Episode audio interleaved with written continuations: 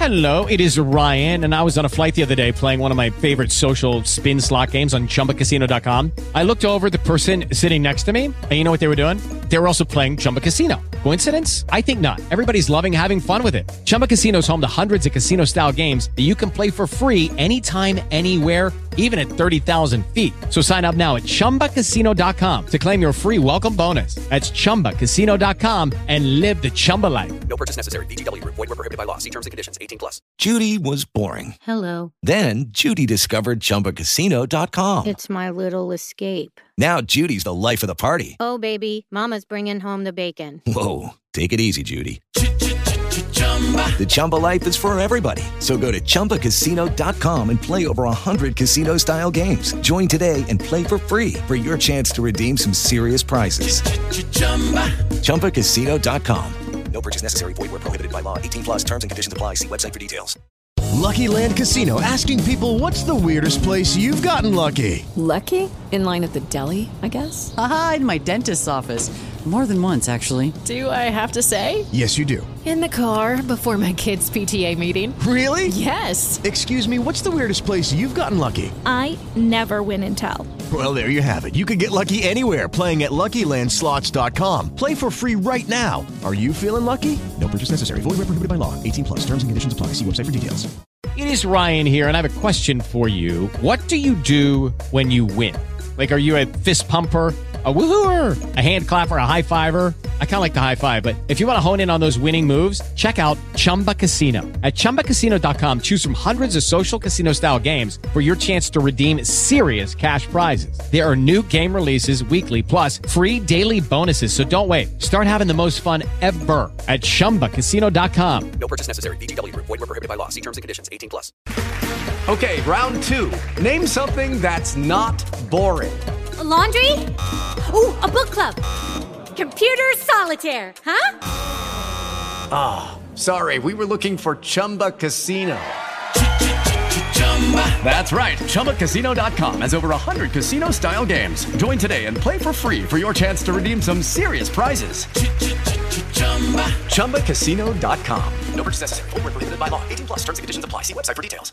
Hello and welcome to the very first episode of the Christopher Nolan Retrospective Geekverse podcast. I'm your host, Dylan Mus, and I'm joined by two special guests today. Well, not really special guests. You guys are ordinary old guests, aren't you?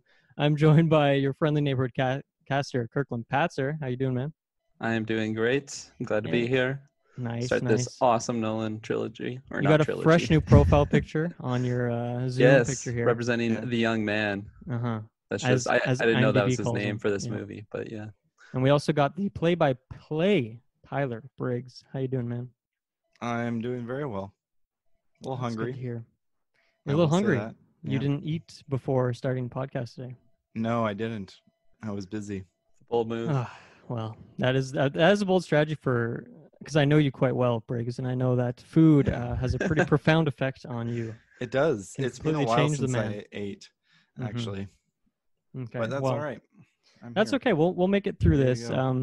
Like I said, this first episode of the Christopher Nolan retrospective, I want to take a couple minutes just outside of Geekverse stuff to talk a little bit about what's going on in the world right now. Normally we, steer clear of like political talks or things like that, but everything that's going on right now isn't political, right? It's just basic human rights stuff. So I guess also disclaimer, like this episode you're going to be seeing this on the feeds like Wednesday or something like that. You'll be listening to this recording on Saturday, so things possibly have changed a little bit, but it's unlikely that too much has really changed. Maybe some escalation or de-escalation, but overall the same sort of thing. But I just want to say that, at least on my behalf, and I think I speak for most of the Geekverse here, or everyone here, in saying that we definitely support Black Lives Matter. This is an important movement for us. We definitely stand with the protesters, and even though we have our distance up here in Canada, it's still, there's some of it is going on here, but mostly it's these people down in the United States that are experiencing a lot of what's going on. And it's scary. From my perspective, it's scary. It's fills me with a lot of anguish, like seeing all the protests and how the police react to it and how it's terrifying that like, these are supposed to be the people that are protecting you. And that's not the reality of what happens. And especially like in these peaceful protests, when you have police who, you know, people are protesting against police brutality and racism, and they're responded with police brutality and racism. It's totally disgusting. So yes, it's hurt me a lot this week, just watching all these videos. And I know that I'm in a privileged position where this isn't even something that really has much of an impact on my life in like a really, I don't know, first person sense, but of course it's important to me. So I just wanted to say that it's really important for people to vote. Please vote.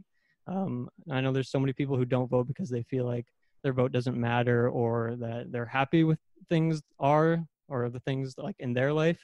But the reason it's so important to vote is because if you really believe Black Lives Matter and this protest is meaningful for you, then you need to step up and do your part in voting. Because at least in Canada, like the city I grew up in, predominantly white, some like a growing Indian population, but for the most part, very few like small black population. And if you look at the numbers in Canada, it's like 3% of Canadians, according to the most recent census, are black. And if you look at that, like what is their power of vote, right? Like we have to stand up and do our part by throwing our vote in the ring there too, and speaking for these communities that don't have the numbers to change things with their vote alone. So it is incredibly important to vote, and I urge everyone to do it. I'm not going to tell you who to vote for. I'm not going to tell you how to do that. But please look into these things and throw your vote, because it does matter what you do with it. And, you know, there's other things we can do to support in these times, like supporting black business owners or content creators or whatever it is, educating people. That's what these protests are on a large scale, right? It's just like this giant education. And obviously donations help as well. So that's what we're looking to do at Geekverse to make a difference. Next Saturday, which I should have the date on hand, but I do not, because June 13th. Yeah, there you go. June 13th. We're doing a live stream starting at around 9 a.m. Pacific Standard Time, going probably late into the night, and all day just raising money, kind of like our 24-hour streams, raising money all day. All of that money is going straight to the Black Lives Matter movement. And hopefully you'll join us for that. If you haven't really known where to donate, don't really know how to look out for that stuff, hopefully we can help. Come check out the stream and we'll help you out with that.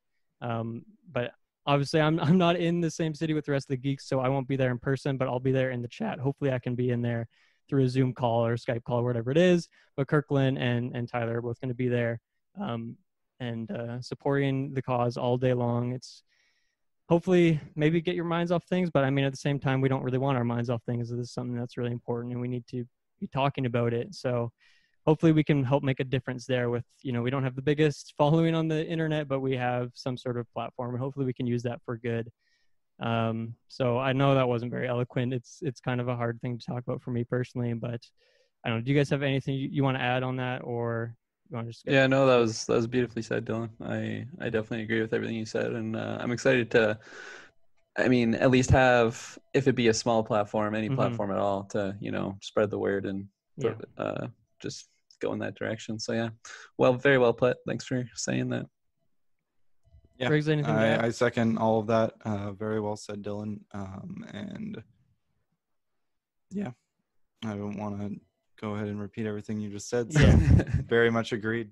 I tried to think about what I wanted to say, and it definitely didn't come out how I planned, but I don't know. I think that the sentiment's there. Absolutely how I feel. And it is difficult to talk about, but I think that's important that we are, the conversation's happening, and keep in mind too, that it's like not just a conversation that we're having this week. It's not just the flavor of the month thing. Like this is something that if you want change to happen, really, we need to keep this conversation going for forever. Right. Until it's no longer a problem. So let's do that together.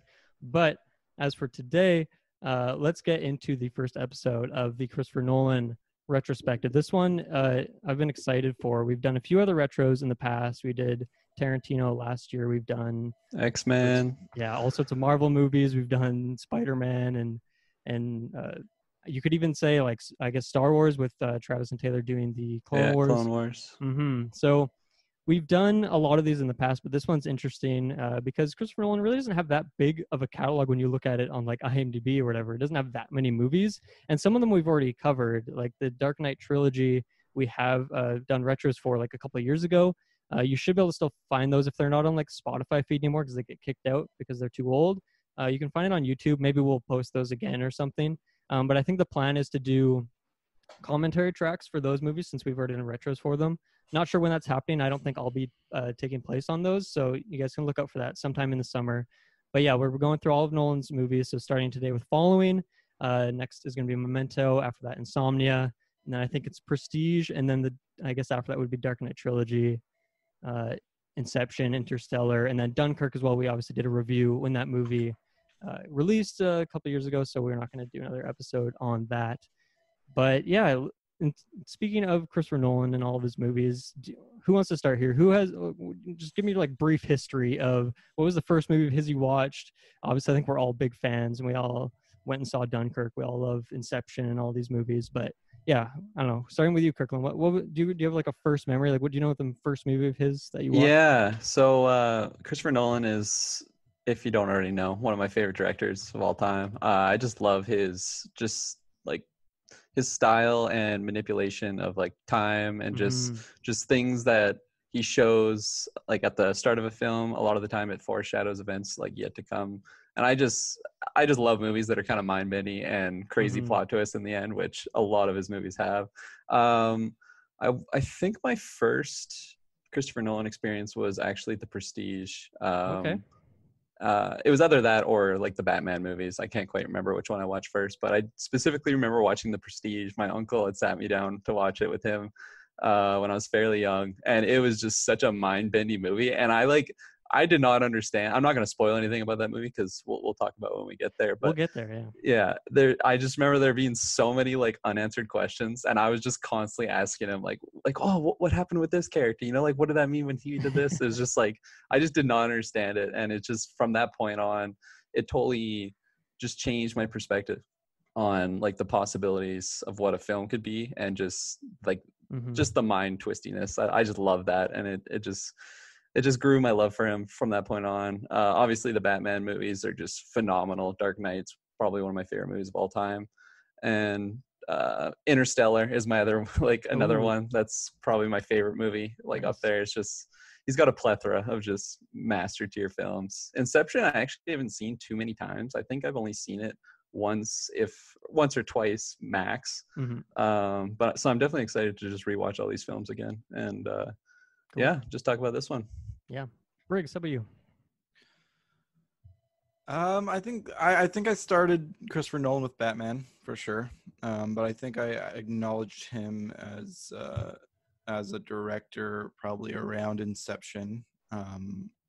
As back when I was initially watching Batman, it was more like it was just the Batman movies. I didn't pay a lot of attention to the directors very often. It wasn't until Inception came out, and especially, what was it? Inception, and then probably Interstellar as well, when I kind of really started acknowledging him as a director and sort of him being the mastermind behind these things.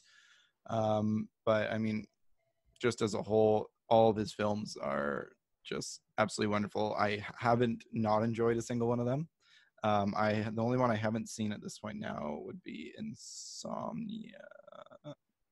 Yeah, the one that no one's heard of, or at least I haven't heard of. I was just looking at his or this one. No one's still following. And Insomnia is not even on his. Yeah, it's not even on IMDb. It's IMDb. Wait, really? Or no, that's for writer. Maybe it's under director. It's under director. 2002. There you go. Yeah. Still, that's the only one I haven't seen from him. It's like a non-linear how you've trying to piece this together and determine what scene it is. Just like many of his films. So yeah, exactly. Yeah. It's fitting, I would say. I was just reading his IMDb as well in the description, and the very first descriptor for him his films are cerebral, and I think that sums it up absolutely marvelously. He has that's a very like a Netflix genre way. If I've ever heard one. It definitely is. Yeah. He has a very good way of just opening your mind to these ideas and these concepts in such a abstract way, and he really I don't know if threatens the right word, but it's he kind of threatens the way that you perceive a film at face value. Yeah. You have to observe his films and like take a look at the whole rather than just from watching it scene by scene. Mm-hmm. And I think that is really amazing in a way that it allows films to be more than just like a one-time you watch it through and then it's like you've had the full package, you have the full experience. His films are something where in these kind of non-linear ones where when you watch the movie from the beginning again, knowing everything that happens after, it's a whole different experience than watching it from the beginning for the very first time, which is I appreciate a lot in movies, having that sort of rewatchability where your second and your third time and your fourth time is a new experience as you watch it through, because there's just so much more to unpackage, and your whole perception of the beginning of the film is altered now because you know how it ends. And it's not just in a way that you know spoilers for how things wind up, but you because of how he works with nonlinear and how he manipulates time, it has such a it's a different way that you look at the start of the movie, basically, knowing how things turn out or how things are kind of revealed later in the film. Totally.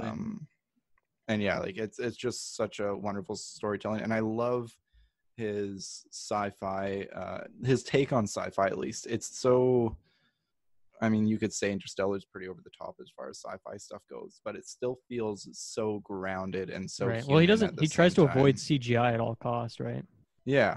Yeah. And just like films with like these really way out there ideas, with Interstellar, with a wormhole appearing in our solar system. And like the end of the like civilization collapsing, or with Inception, where people can go in dreams. He tackles these really interesting and kind of out there sci-fi ideas. And with Tenet coming up with time manipulation, and the way he tackles them, he makes the stories feel very grounded and human, and he makes them feel like they're like that world is you're immersed in it. I would say there's very little suspension of disbelief that you have to do in order to immerse yourself in the stories he tells, because the way he builds the world around this weird sci-fi idea still feels very grounded and realistic, which I think can be tough to find in sci-fi these days. I definitely think that a lot of films do suspension of disbelief well, but the way he does it is there's such little suspension of disbelief you have to do. Where like Inception, for example, the dream world and whatnot, it just makes sense that it's there, and the way the characters approach it and deal with it, and the way that it is involved with the rest of our world and everything else that is nonfiction still feels normal, and it feels right, and it feels like it's in the right place. And that's not something you see super often done to this level. So I think that a lot of respect for that. I feel like what you just said too, it just goes underappreciated, because like tackling those types of ideas or topics, like those can be very daunting, and like if you don't tackle those properly, like I feel like a lot of people can just ridicule you, be like, oh, I can't believe that's what you think is going to happen if you go through a wormhole, right? Or like that's what's going to happen in the dream world. Like when people watch these films, it's like, wow, like that's a possibility. Like it makes you think sometimes, and it's just it's the way he executes it, it's just astounding. Yeah. Oh, definitely. Well said. For myself, it's similar to what Briggs said in a sense that I think the first one I saw, in fact, I know the first one I saw of his was Memento, because there was like a high school class that we watched in. I can't remember like if it was like a psych class or like one of the film study classes. I'm not sure. Something like that. I don't know why we'd watch in high school. I don't think it's, when I think back, I can't picture how that would be relevant to any sort of curriculum. Yeah. But obviously, I'm glad we watched it. But at the time, I didn't really think about directors for movies. Like I just wasn't thinking that deeply about film. So I hadn't. I didn't like. I watched Memento without really realizing it was a Christopher Nolan movie, and then kind of didn't really go back and realize that for a few years, because after, like, I haven't really seen many of his movies. Like, I still haven't seen Interstellar. I haven't seen the entirety of Prestige. I haven't seen Insomnia. Wow. So I still have a lot to, like, this retro is really exciting for me because I still have some movies to uncover. And then even, like, Batman, because I just haven't really, that's never been a character that I've really cared too deeply about. So I just didn't watch that trilogy until sometime during the podcast. So pretty much when we did those retros for his movies a couple of years ago, that was the first time I'd watched the trilogy, so that's still pretty fresh in my mind. So after Memento would have been Inception, and that one I remember a lot because I went and saw that in theaters like 5 times. Like, it's probably the movie I've seen the most in theaters, which maybe isn't that many times for some people who are diehards for certain things, but for me, that's a lot. Like, so Travis Dark Knight numbers, yeah, exactly. But it's up there. Yeah, you gotta pump those numbers up. Yeah. But yeah, I think I just loved that movie so much, and I think that's always given me that everlasting respect for him. Even if I haven't seen all of these movies, I just think that's such an interesting. I just love the idea of nonlinearity, and there's different ways you can do it, like Pulp Fiction, of just splicing scenes into the different orders. But then there's also just this masterclass too, or I think what Kirkland said there, something like Memento. Like, if you wrote that on a piece of paper or talking to your friends, like, oh man, check out this cool idea I have for a movie. It's like, on paper it sounds really cool, but I feel like to execute that would be very, very difficult to make that as gripping as it is. But then when you watch it and it's just like keeps you in there for the whole thing is pretty exceptional. And then like I said, I think the lack of CGI, obviously it does use it sometimes, but very sparingly. And even like, I can't even really think of, like, obviously there's Inception, there's like a city folding onto itself, but it's used very sparingly. And those scenes feel very real, right? And you feel like you can be part of them, which I think is, I mean, perfect for that movie because it's about feeling real in dreams, all that stuff. But I think that's something to, like, especially in like 2020, to look at that as something that is just so often, oh yeah, I'll just CGI that. It's cheaper, it's easier, and you just go right through it. But I think it's special to kind of have that vision, that like purist perspective on filmmaking that he has.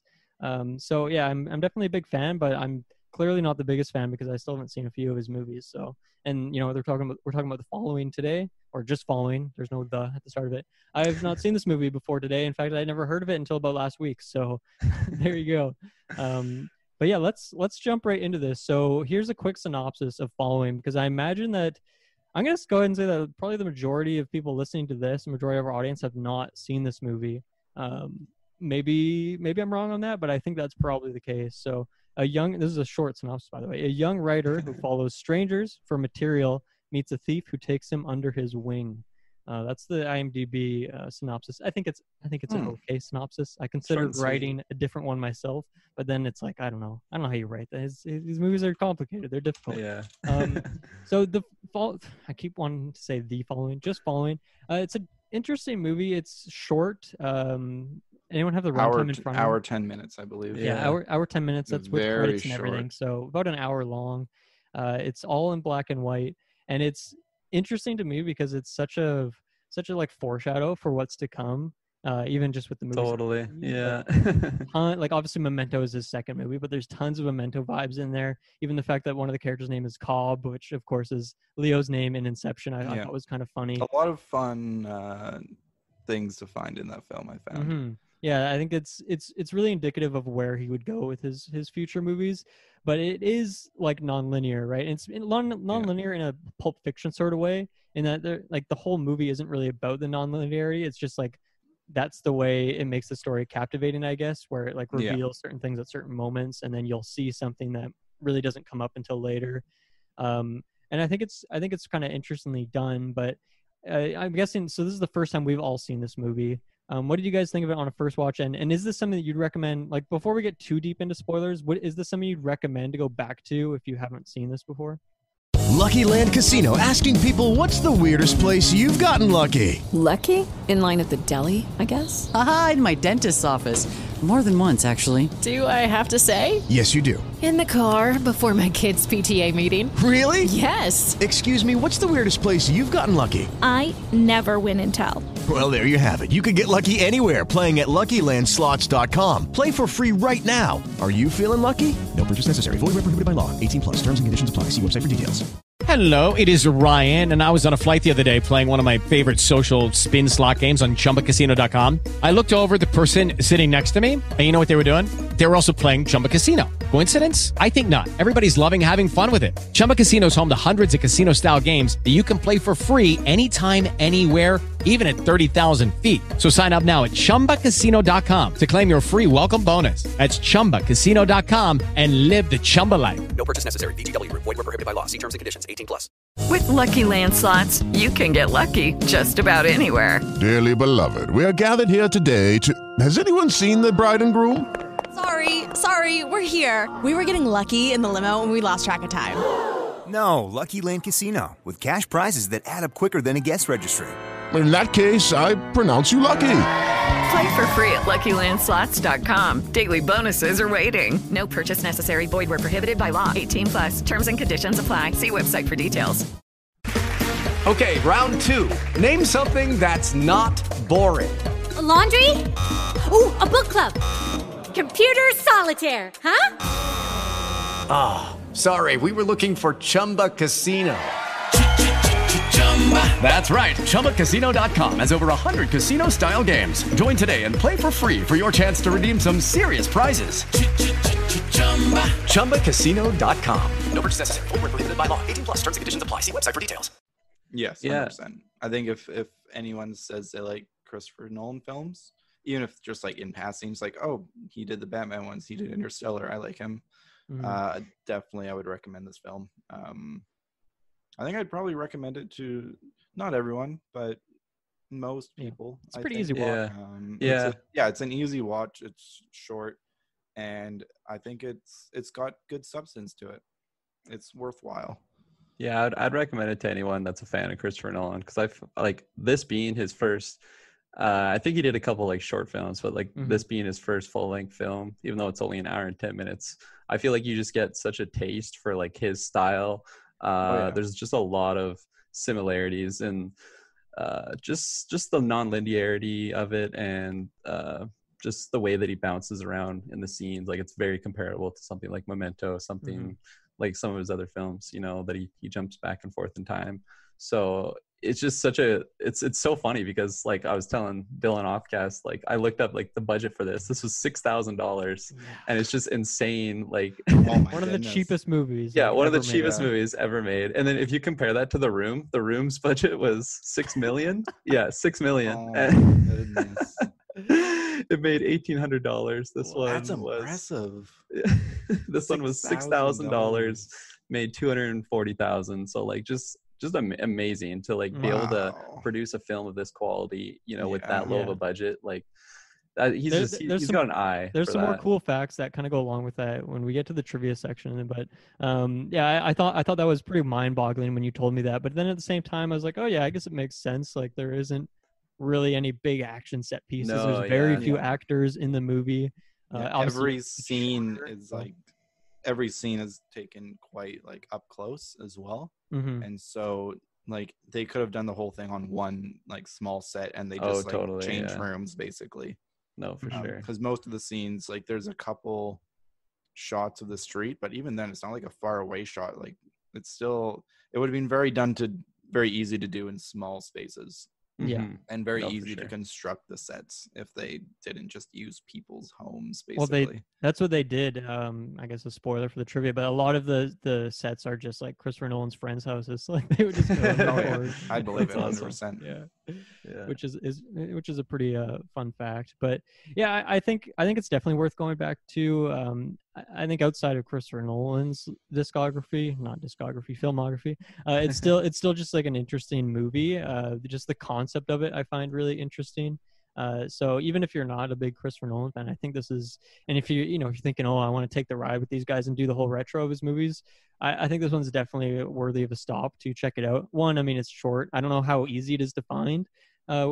Kirkland, I'm guessing you just watched it on some sort of some back alley website I found. Yeah, some guy gave me a URL code, and I forget his name, Nitro or Nitro or something. Nitro, yeah, something like that. But yeah, no, I think it's definitely worth going back to. It is interesting, and so I feel like on our retros or reviews in general, we talk about the characters first, and then we'd move over to other stuff. We've kind of drifted away from that, but I actually want to go back to that for this, because there's kind of really only three main actors in this movie, and then a couple like essentially cameos. But with all the actors in this movie, like I haven't seen any of them before. Like I think they're all kind of small-time actors, or we're just kind of doing this on the side, maybe even like friends of Nolan outside of things. So I don't know, what do you guys think of some of these actors, like starting with I guess Bill, who's the young man on IMDb? I don't know why, like they say Bill. It's interesting that they do say Bill, but he's known as the young man.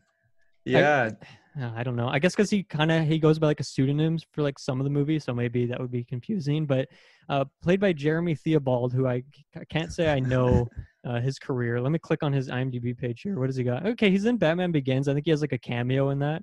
Oh, okay. What's his character's name? But even looking at this, like he's been in 10 movies in his whole career, so it's not like he even exploded into big time fame. But what'd you guys think of Bill and like the performance from this guy?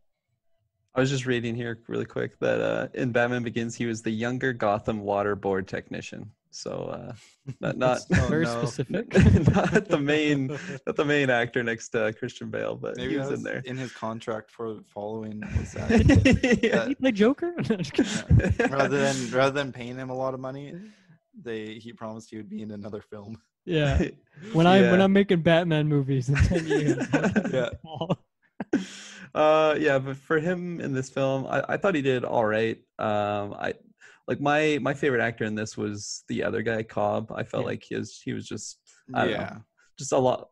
I don't know what you would say other than just more quality of an actor with this guy. Like I thought he was fine, but a lot of scenes when he was just like trying to sell that like confused, like I don't know, I think he was kind of written in that way, but he just felt sort of blank. Yeah, he felt flat for me. And I mean, I think it was kind of written in that way, in that he felt very like he didn't have a route. He wasn't sure where he was going, and like as the title goes, he was just following people and just seeing where it takes him. And then as he kind of started going deeper and deeper down the path, it seemed like he didn't really give himself any agency. He was just sort of moving along with things. Mm-hmm. Whereas it definitely felt like Cobb's character had a lot more agency in what he was doing. And, it felt more alive, I guess. When those two were on screen together, like it very much felt like he like the young man Bill, he was good, just like kind of being on his hip, and then Cobb was like just the heavy hitter in the scenes of very much carrying those. Yeah. So like when he was on the scenes, either with him, I'm just reading here, her name's the blonde, I don't remember what her name was, but like when he was just between Bill and the blonde, it kind of fell flat for me. His performance was there. I agree. I think for the most part he was fine. Yeah. No, not bad or anything. But there was a couple emotional scenes that I was like, oh, okay, maybe this guy is he's no Leonardo DiCaprio. But I also particularly compelling. Yeah. Well, I think that actually a lot of that comes down to just the character itself, right? Because the start of this movie, you're like right in the shoes where there's like a police officer talking to him and they're like going through his story, and obviously, as we said, it's non-linear, so things come, like a lot of facts come up in different ways. But still, like from the beginning, you immediately know that he's following people to just, he's a writer. I guess you don't know he's a writer right away, but you know that he's following people just as like a way to get inspiration for writing characters, I guess. Which is I think that's kind of a compelling, like I guess, character hook, but I don't think that there's really much mystery there, right? You kind of understand what's going on, and then as you see more, things get a little bit more muddy. But for the most part, it makes sense. Whereas Cobb, even from his first scene, you can tell that he, even just the way he's dressed, the way he, like the chemistry he has, like the way he's just standing, the way he presents himself, there's already like this air of mystery to it. And then the couple minutes into the character, and then like each new scene with him, it seems like he has more information to dole out that's kind of peculiar or something a little bit different to him that kind of makes you always interested. So I think part of it does come down to the character. And then does she not have a name in the movie? I swear she has a name, but IMDb just says the blonde, but the woman in this movie, I think she's good. She doesn't have nearly as much content as the other two, and already in like a short movie, but I think that she was pretty solid. She sold some of the emotional moments and some of the twists and whatnot pretty well. I thought she was fine, not too standout. Again, it was just the Cobb character that really carried it for me, and like I don't know, I felt like she wasn't in it too much as well. Like the thing that I liked most about this film wasn't so much the characters itself, it was just the way that I don't know, you like the way you'd follow these characters into these certain situations, not so much like the characters' performances, if that makes any sense. Yeah, for sure. So like the main character, like her and him just kind of fell flat. Whereas the only one that really stood out to me was Cobb, which was the one that I like remember the most about him and in the specific scenes, whether he was just acting really well or just his gravitas that he carried into the scenes, just his look, the way that he would just talk and everything. He was just sly. He would, it'd fool me as a silver tongued devil. Well, even by the time the movie ends, right? Like he just kind of vanishes off. At this point, we're kind of in spoiler territory if you haven't been able to tell, but at this point, like, yeah, he kind of just fades off and he still has some air of mystery to him, but most of it's kind of wrapped up, but there is still like this continuation. Whereas for the other two characters, like one of them has a very finite end. The other one has like a pretty definite end. So I think that maybe pulls into it too, where there's still like some air of mystery, but to dive into him some more, Cobb, played by Alex Ha, who I also can't say I'm familiar with. That was the only thing he was ever in. He is now an architect in New York. Wow. That is a fun fact. That is a fun fact. Yeah, doesn't have a picture on his IMDb page. He's been in one movie. Wow, that's wild. That's pretty crazy, actually. Yeah. I don't think I've really good in this film, too. I've never seen an IMDb that has one credit on it. I've never seen that. That's wild. Wow, that's just bewildering. But I think that's such an interesting character. Let's just dive like a little bit into his psyche. So he's obviously, as I gave away in the I guess in the synopsis, he's like a thief going into these houses. So a little bit different than the young man who's like stalking people essentially, or following, as he says, which sounds a little bit better than stalking. But Cobb is breaking into houses, not even to steal stuff necessarily, but more just to mess with people. He's kind of like an elaborate troll, really. He just kind of goes through their stuff and then throws their stuff on the ground. And what's his saying that he says? It's like, it's not about what you take what they have to show them what they had. You got there. You go. Come on, Briggs. Yeah. One thing I do want to bring up with that though is how much of that is what he actually does as a thief, or working for the bald guy, and how much of it was just a ruse to bring Bill under his wing, right? Yeah, well, because I think I do put some weight into it, because isn't the idea that the reason he starts to bring the young man, the reason he starts to bring Bill in is because he's trying to get someone to replicate his actions so that someone else. Oh no, you're right. His MO. Yeah. Right. So I think the idea, maybe it's not like fully. Because he broke into a place and he found a dead person.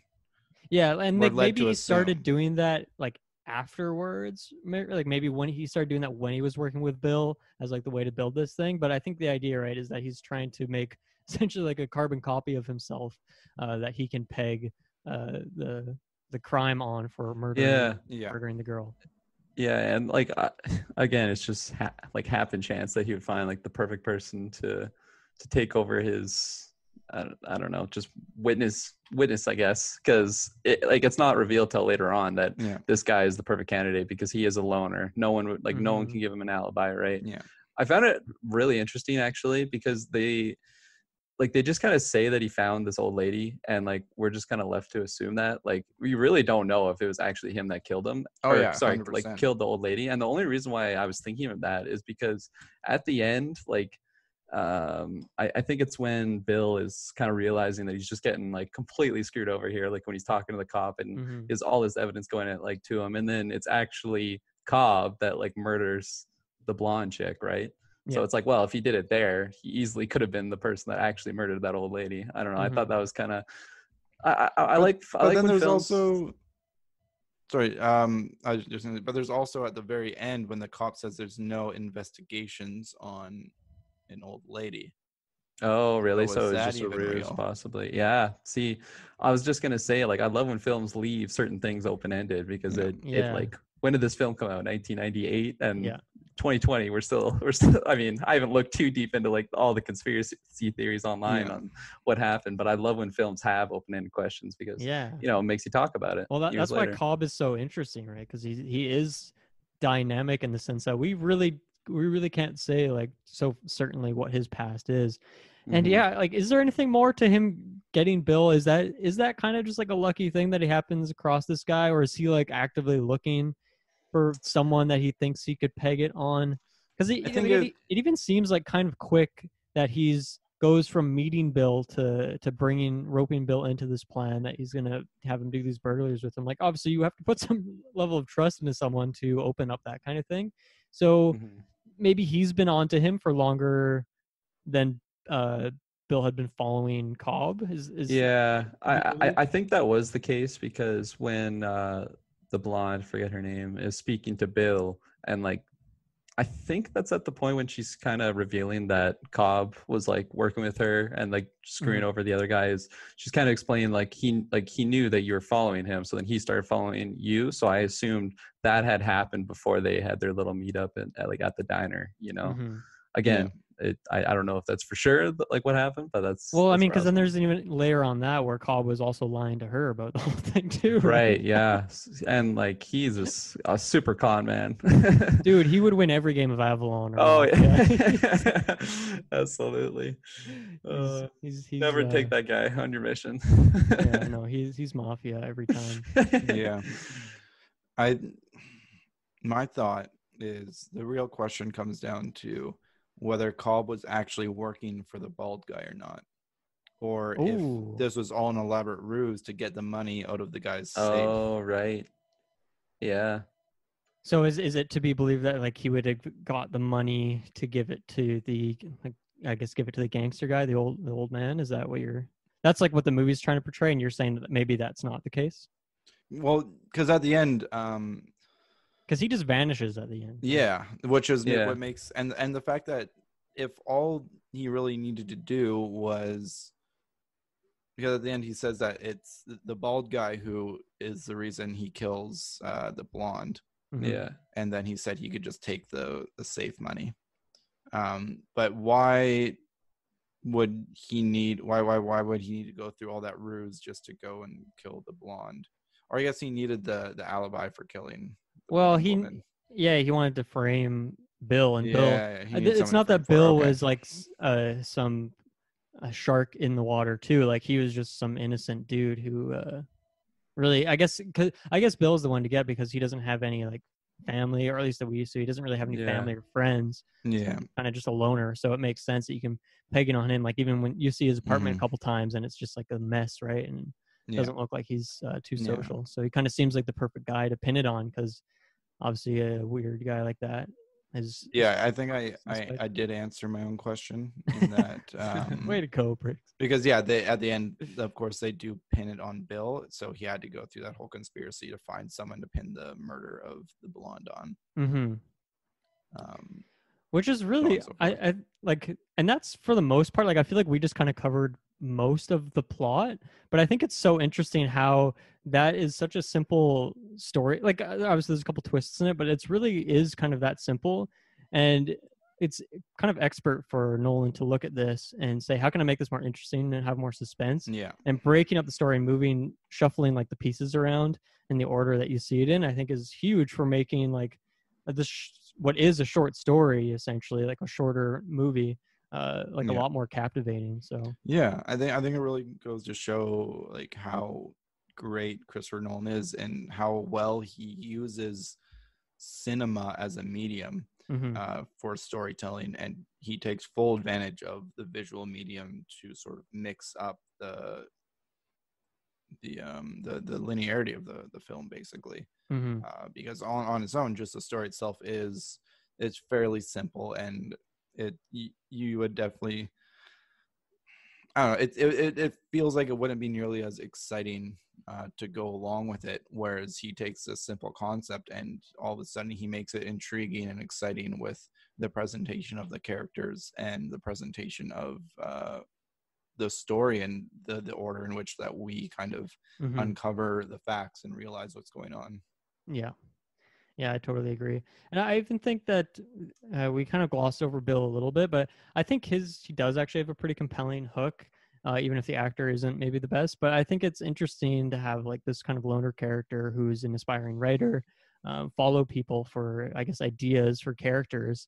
and then it kind of spirals out into something else. And I actually think it is interesting how, like, it feels very fitting for that character who's kind of like this innocent guy to be the one to go, like, turn himself in essentially and share this stuff with the police, which obviously he thinks is going to get out of it all, which doesn't end up being the case. But I think that is a pretty interesting character. And even when Cobb and him go to his place and Cobb's just like kind of shit talking.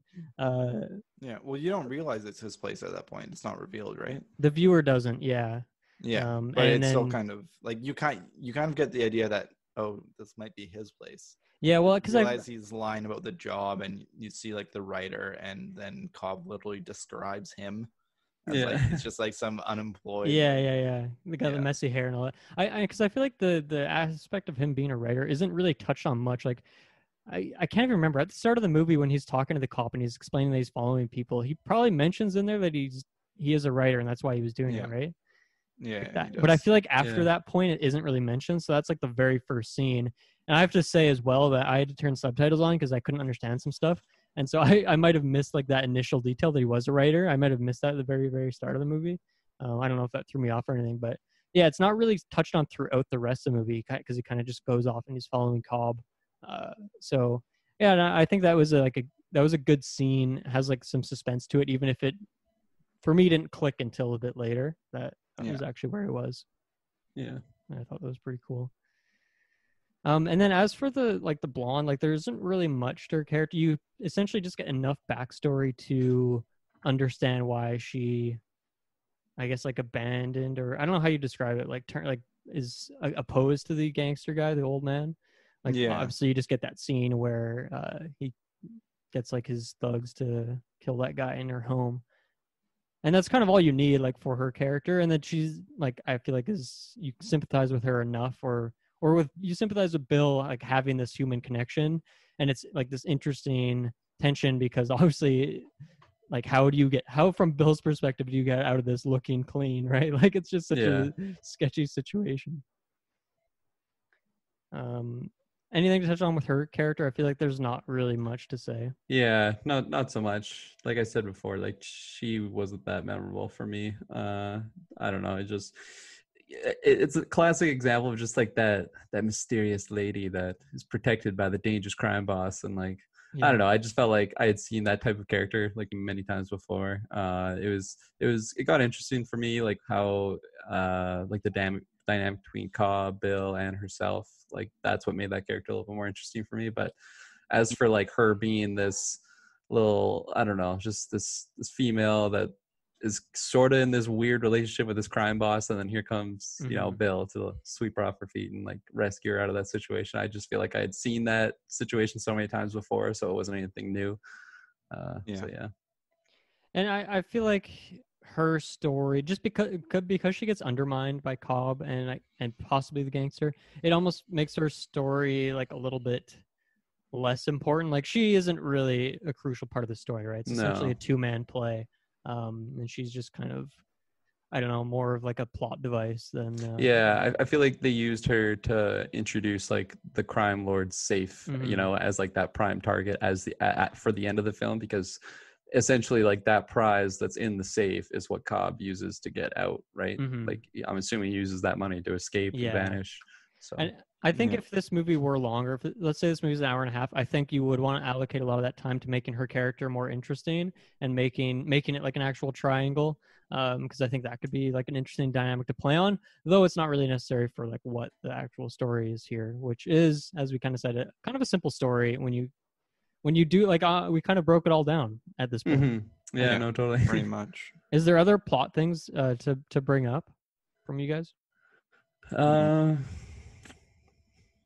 Not so much, not really. Mm-hmm. I think the one thing is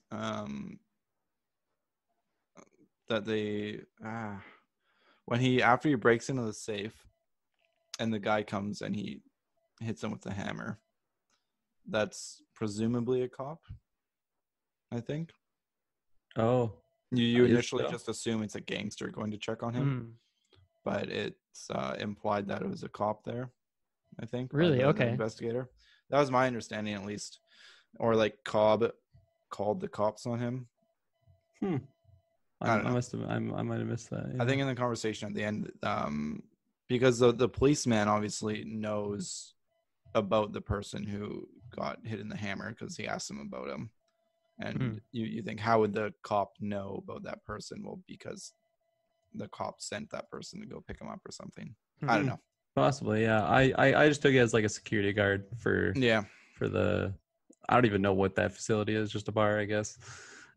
Yeah, just a bar. Yeah, just a regular bar. Mm-hmm. Yeah. A couple of... we mentioned that there's like a lot of...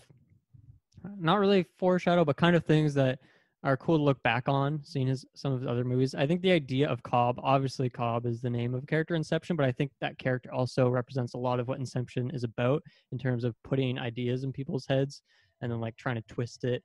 So I thought that was kind of an interesting detail. Obviously, Memento has a lot of black and white scenes as well. This whole movie is in black and white, and it's kind of told in a weird order. And then as well, one of the apartments that they break into has the bat symbol on it, which I thought was... That's the young man's apartment. Is that the young man's apartment? Yeah, that's Bill's apartment. Also, in Bill's apartment, there's a bunch of film paraphernalia as well. Right. They have like a Shining photo strip. They have a poster of Reservoir Dogs. Right, right. I think there's a couple other things as well, but definitely the bat symbol in trivia, on the door, it said that there was a few. But it was kind of neat to notice that. Yeah, I think it's pretty cool that... because even in where Memento's coming up, like I feel like he was really, really wanting to do this Batman stuff. I think he's been a Batman fan for a while, I'm guessing. Obviously, he did a whole trilogy, so clearly he's a fan somewhat. But I thought that was kind of cool. Here's another random detail that I thought was kind of interesting. At one point, Bill orders a toasted cheese sandwich. And is this just a grilled cheese? Is this just like the British name for a grilled cheese? Because it looked pretty much the same. It didn't seem like it has much cheese on it. Because at first I was like, well, why would you want a sandwich that just has cheese? And he just, there's like one shot of it, and he just picks like a piece of bread off of it. That's what I'm saying. Like it seems like pretty dry, which I don't think would be for me. But that's essentially a grilled cheese, right? Just a different name for it. Yeah, probably. I assume so, at least. So. There's a weird name for it, too. It wasn't just toasted cheese. It was like tasty toasted cheese or something. Oh, really? I thought it was just toasted cheese sandwich. Yeah. But anyways. Also, I like how the money they used in the film is not like any actual money, and it's not like meant to look like any money. Like the bills are just like this weird design that doesn't actually exist. Oh yeah, I thought that was kind of neat. I didn't notice that actually. I just assumed they were like the British euro, whatever pounds. Whatever it is. Yeah, pounds. I mean, they could have been pounds, but it looked like it was just like some weird face on it. Well, I mean, if the budget was 6,000, you know, like, Scandia money equivalent. I don't know if he's gonna print fake money, and I don't know if he has the money. It pretty much just looked like Scandia money. Yeah. Well, because I mean, there is a lot of money going onto Bill's body at one point. Yeah, like a lot of it. So a whole lot, copious amounts. I have a trivia here. Do you guys have any other notes to talk about? No. Not really. No, I found all of the fight scenes like hilariously low budget and just like just so you can't afford a choreographer. Yeah, $6,000. There's like the biggest fight scene I feel was between Cobb and Bill on the rooftop, and they're just like rolling around. We had some camera shakes in there, and I couldn't help but chuckle. And of course, I can't fault them. Their $6,000 budget, and the rest of the film was I actually 100%. Really enjoyed, but it stood out, especially when, like, I don't know, you just see what the budgets for these films are nowadays and how badass the fight choreography is. It definitely stands out when you see something like that. Yeah, it's pretty simplified. All right, Kirkland, you have nothing as well? We can get into some trivia here? Yeah, no, nothing. Yeah, let's do it. There is not much, much like the budget for this movie. There is, very few amount of things to talk about here. I do think the most interesting one is just that budget, man. That is crazy to me still, like... few hours after learning that fact, it still just kind of boggles my mind a bit, even though it totally makes sense for what the movie is. But here's a fun one. So Christopher Nolan came up with this, with the idea for the film because he had his home broken into and wondered what the people thought as they went looking around through his belongings, which I think is really compelling because I was thinking about that when it was happening in the movie, and he's like, when Cobb first goes through that like little box that has the keepsake stuff, I was like, man, I have one of those, like, just like Christmas cards and whatever random stuff. Yeah. And I feel like that'd be very violating if someone were to find that or to like find a journal or something. Like that would be kind of terrifying to me in a way, you know? Yeah. It's it makes you think about, like, it tackles these weird ideas of, like, how we have these things that we lock up, and just the idea that we secretly want them to be viewed. Mm-hmm. But the fact that I doubt that's how everyone feels, like how, Dylan, you say if someone went through that stuff, you'd feel violated. Whereas there are other people who probably agree, where it's like, yeah, I kind of do want to share this stuff with other people, but they feel like they can't for whatever reason. He has a really good way of, like, giving you these ideas through his films in a very indirect way. Yeah, I found it interesting. I think it was what Cobb said when, like when they're going through the insurance process to replace these objects, like, how many people are going to be like, why did I even buy that? And why did I need that in the first place? Right. You know, like, it's just some interesting little ideas that he brought up in the individual scenes. Yeah. Yes. Yeah. And it's just like a, total nod to Nolan there. Like, the fact that he could turn such, just like a small, well, I don't know, maybe it was a large life event for him into an entire plot for a movie. That's, like, really captivating. And kind of, like, obviously this was, like, Nolan kind of before Nolan, right? Like, before people knew that name, because I feel like 100%. Even with Memento, he had this, like, level of respect for him where people, like, were paying attention to the movies he was making. It was like even Prestige is, like, a movie that is talked about all the time. It's, like, one of the all-time great movies, and that's, like, I think is, I guess, fourth movie after Insomnia. So, yeah, that's pretty cool. And I wonder, I'm curious how much more of these things. Like, it'd be curious for me to hear, like, what the idea for, like, Inception was, like, there was an original little thing in his life that happened that brought, like, this whole world of, like, ideas forward that he kind of makes a story around. It's got a weird dream. Possible. I mean, I think we've all. I mean, I've definitely, before Inception was a thing, I had a dream where I woke up. I was 2 layers deep in dreaming, where I was in a dream and I woke up and I didn't realize I was in another dream until I woke up again. Jesus. Yeah, I think I've had 1 or 2 of those, and maybe it's just, like, in my head, because I think I probably had those after Inception, so maybe I just wanted it to happen or something. But I wouldn't put it past him that like it's just something that happened to him. He was like, "That's a movie." Yeah. Well, I think even like last night there was, like, I distinctly remember, like, a loud thunderstorm, like a loud I guess thunder. I don't know if that actually happened. Like, I don't think it did. I think I just had a dream where I woke up in my room and heard that, and then went back to sleep. Yeah, that happens. I was going to ask my roommates if that actually occurred, because I kind of forget. But I don't know. Even just something like that, like, it could spur an idea for what would become Inception, right? Of, like, what is reality and whatnot. Okay, here's a couple more. The whole film is shot almost entirely handheld in one single camera, which I think is kind of what Briggs was saying, just, like, these close-ups. Like, it's just kind of very simple, as Kirkland said, like, the choreography. Like, a lot of it is very simple. And then this one I also find incredibly interesting. So, principal photography of this film took over 1 year because all cast and crew had other full-time jobs, such as Cobb, apparently, an architect. They were only able to film on Saturdays about 15 minutes of footage until photography had been completed. So, it took a year. They filmed 15 minutes a week. That is crazy. That's crazy. Honestly, the fact that it only took a year still. Yeah. Yeah, I mean, it's only 69 minutes. Short. There's not too many sets, but, like, that, to me, I feel like, I don't know, just, like, the determination it would take to actually see that movie to completion, or to not get lost. Yeah, or not, like, 3 months down the line, be like, okay, I want to rework this thing, and it's like, oh well, I can't really film that shot anymore because I don't have that house anymore. You're like an architect. It's like, oh man, what are you doing this weekend? Oh, I gotta go film this. I gotta go star in this, this movie. Yeah. Imagine if you put that restriction on. Imagine if you put that restriction on anything. If you put that restriction on a Tarantino movie, it would take him like 40 years to put a movie together. Like, that is insane. I mean, some of his shots are more than 15 minutes, so there you go. But I thought that was kind of crazy, and that's pretty much it. There was really not too much trivia. There's no fun, like, other casting rumors, because I think all these guys are either just Nolan knew them. Cobb, I guess, is apparently just his architect friend who hopped on for the project. So yeah, that's kind of it. And, like, I feel like one thing that's kind of interesting with Nolan too is that he's had a lot of, like, same actors appear in a lot of his stuff, which is fun to talk about, but that doesn't really happen for the first few movies of his, right? It's only kind of when the Dark Knight trilogy hits where, like, these people they cast in certain roles come back for later movies and stuff. Right. There isn't really any of those fun facts. So I think that pretty much does it. Is there anything else you guys want to say? Do you guys want to give a rating on this movie? Up to you. Well, of course, with the retros, we always do like a ranking.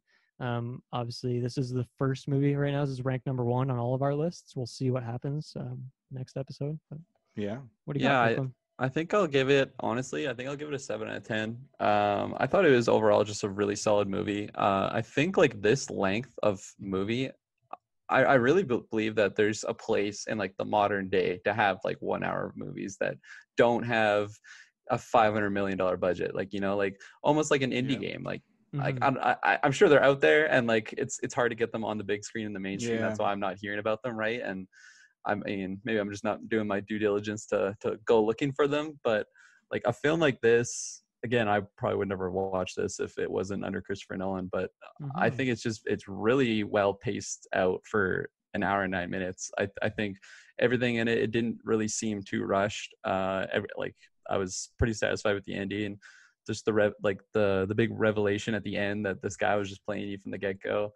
I love those. And I actually watched Memento before I watched this film, and I found them very similar in the fact that like when the movie started, I was kind of, I don't know, like half in, half out of it, just not really fully into it. But like as the film progressed and like more things were just like more questions were being let me rephrase that. More questions were being revealed more often than they were being answered. It was just like I just wanted more and more as the film went out, and that was the same feeling with this film. And so I really enjoyed it. Again, there's just some cheesy things in it that I don't want to give it too high of a rating because this is the Nolan retro. There is going to be some films out there that are, you know, masterpieces, and I don't want to disrespect those. Claim that's a masterpiece. You're throwing out the M word. Oh yeah, it's Nolan, man.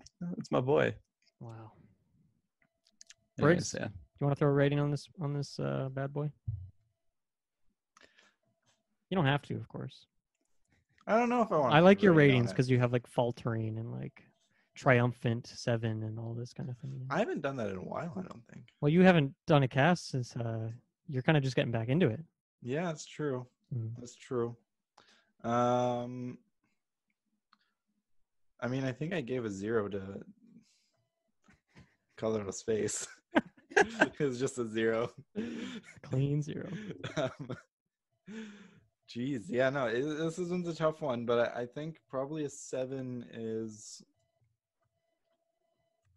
I want to give it like 7 comes to mind initially, but I also think that all of Nolan's movies, other movies I've seen, are better than this, which means all of them are an 8 or above. And I'm just trying to think if that makes sense or not. Yeah, that's where it's tricky, right? Because all ratings kind of change perspective-wise. Yeah. You know, maybe the first part of that would have to be a 10. Maybe you see a movie that's better, and it's like, well, is that movie no longer a 10? Like, I don't know what to do with my life. I think they're still... yeah, you know what? I'll give it a 7. I do think all of his other movies I've seen are higher than a 7. Mm-hmm. Okay. And I think a 7 feels right. I think that's fair. I respect that. I'm not going to throw a number on this because I don't really do that. But there you go. There you have it. There's following retrospective. I keep on saying it just sounds better to have the following. You There's know? Like an Ethan Hawke. I know when I first something that is the following. Dylan, when I asked you, when I told you I couldn't find it on Plex, it's because I searched up the following. There you go. And I was like, wait a minute, what if I just write following? Yeah, it just rolls off. I found it immediately after. Rolls off the tongue a bit better, but yeah, that's going to do it for today. What's their shout out? So you can go over to Patreon if you want us to, you know, we're still doing that. If you want to request a movie for us to retro, like many of you already have, or a game, if you want to do that, you can go over to Patreon and throw that in there. That's the main way to support us. The most important thing is next Saturday, June. What's the date there, Kirkland? You got it. June 13th. Boom. June 13th. Join us on the 24-hour stream, raising money for Black Lives Matter. That's going to be, hopefully it should be a fun day full of a lot of good donations. Yeah. I personally know I'm going to go throw a donation down, so hopefully you guys all join me on that as well. There's so much stuff happening right now. You know, obviously Tenet is kind of why we're doing this retrospective, building up to that. that's supposed to come out like July 17th. Who knows if that actually happens, but I guess before, like, that's not too far away, right? So these retros are going to be coming out pretty quick. If you want to check those out, you know, we're recording Memento directly after this, so we're already on it. But it's going to be fun. Other things to check out on the feed, obviously the Geek Ultimate Alliance is up now.